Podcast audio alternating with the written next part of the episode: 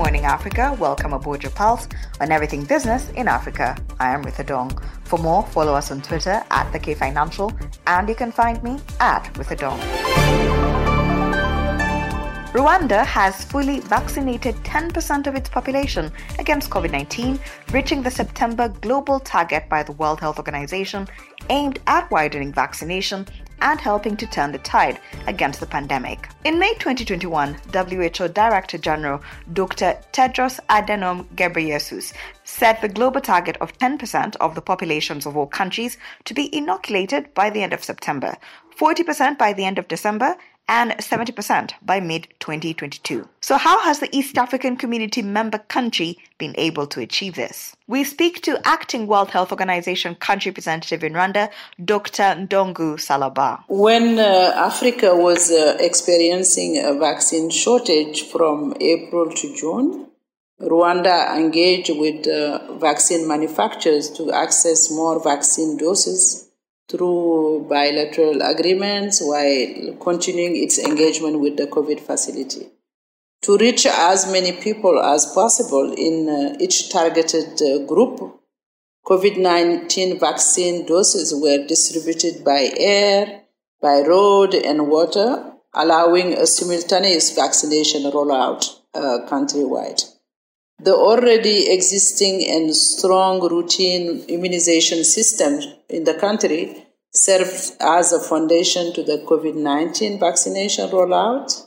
Uh, but the system alone would not explain the success that uh, Rwanda is being credited for. Indeed, the government of uh, Rwanda demonstrated uh, political will and uh, commitment to smoothly roll out uh, COVID 19 vaccination with uh, minimal uh, hesitancy. The strong uh, leadership and uh, good governance observed here in, the, in Rwanda, as well as the continued collaboration with partners, has been the foundation and the driving force behind the innovations and successes.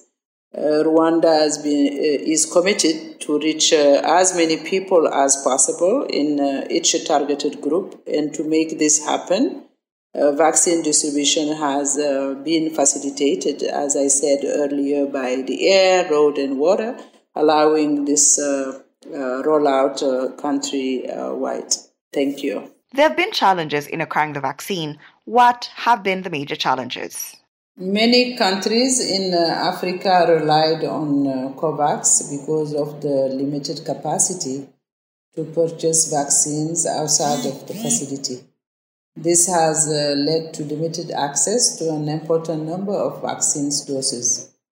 As a result, only 14 countries in the African continent achieved the first target, and three countries achieved the 40% uh, target. In Rwanda, when uh, the vaccine were made available and showed their efficacy to prevent uh, COVID 19 transmissions, hospitalization, and death, uh, the government put efforts in uh, mobilizing vaccines through different mechanisms, including participating in COVAX facility and engaging also with the vaccine manufacturer.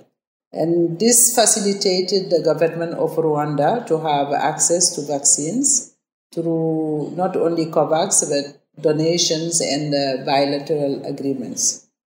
So, in relation to the vaccine hesitancy, Rwanda faced uh, close to none, uh, thanks to the trust that uh, population have in uh, its government and uh, Rwandan already trusted vaccines and the national immunization program.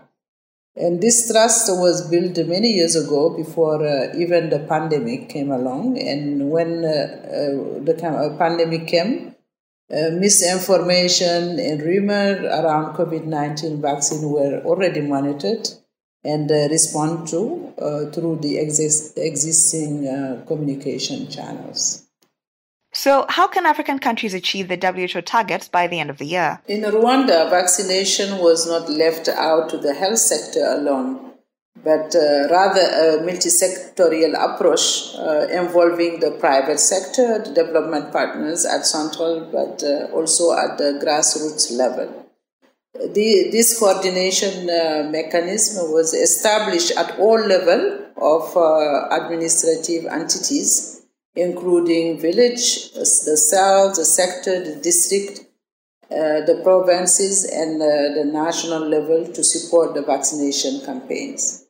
Uh, security organs were entrusted with the task to quickly and uh, efficiently distribute vaccine throughout the country.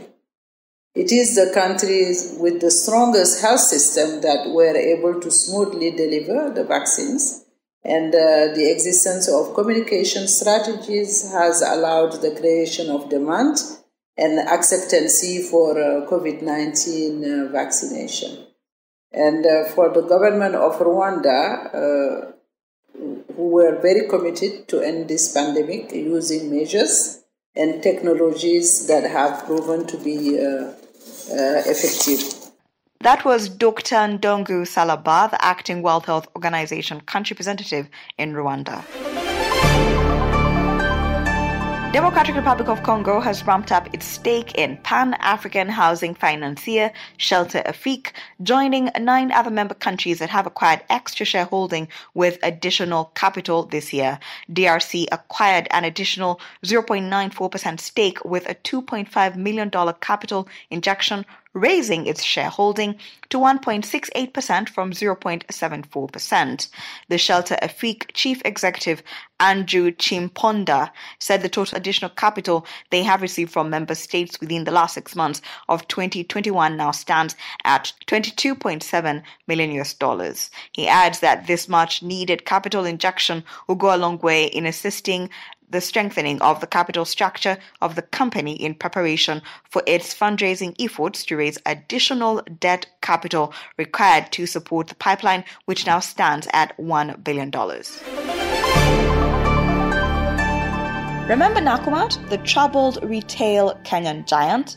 Auctioneers have found a buyer for the high end home repossessed from former chief executive officer of the fallen retail giant Nakumatt Atul Shah over a $2 billion debt. The KCB Group, through Phillips International Auctioneers, said an interested individual had sealed a deal with the lender to take up the four bedroom villa with the seventh quarter. The home in Nairobi's Lavington was put up for sale in July, barely three months after the High Court dismissed a petition seeking to overturn the forced sale by KCB Group to recover the debt. And representative of Phillips International Auctioneers told media that there is an individual who had entered into a deal with the bank to buy the house, adding that the buyer is willing to raise 30 million Kenya shillings that they were looking for when the house was floated for sale in August. United Airlines expanded its reach to Southern African destinations like Madagascar and Victoria Falls, signing a code-share deal with a local carrier, Airlink. The US firm will also start routes to Nigeria and Ghana, the latest sign of a post-pandemic pickup in the international travel. In Sudan, the ending of all U.S. sanctions enabled Sun Air to resume operations linking Khartoum with Egypt and UAE and United Arab Emirates. In Sudan, the ending of all U.S. sanctions enabled Sun Air to resume operations linking Khartoum with Egypt and the United Arab Emirates.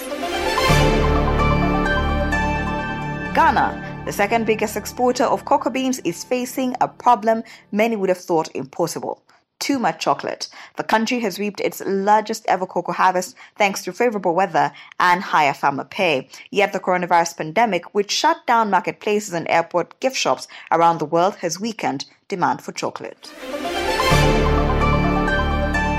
And a look at our markets. Agriculture company Eaagads has started October's first official trading week as the big mover, up by 13 points on the Nairobi Securities Exchange. Eveready Batteries is the other big mover, starting this week up by 5 points. Scanned shares have dropped back in the red after a few weeks on the right side of trading at 4.9 Kenya shillings per share. Thank you for always waking up with us. Good Morning Africa is a product of the K Financial, and if you have any suggestions or you want to check out more stories, visit our website. That is thekfinancial.com and don't forget to subscribe.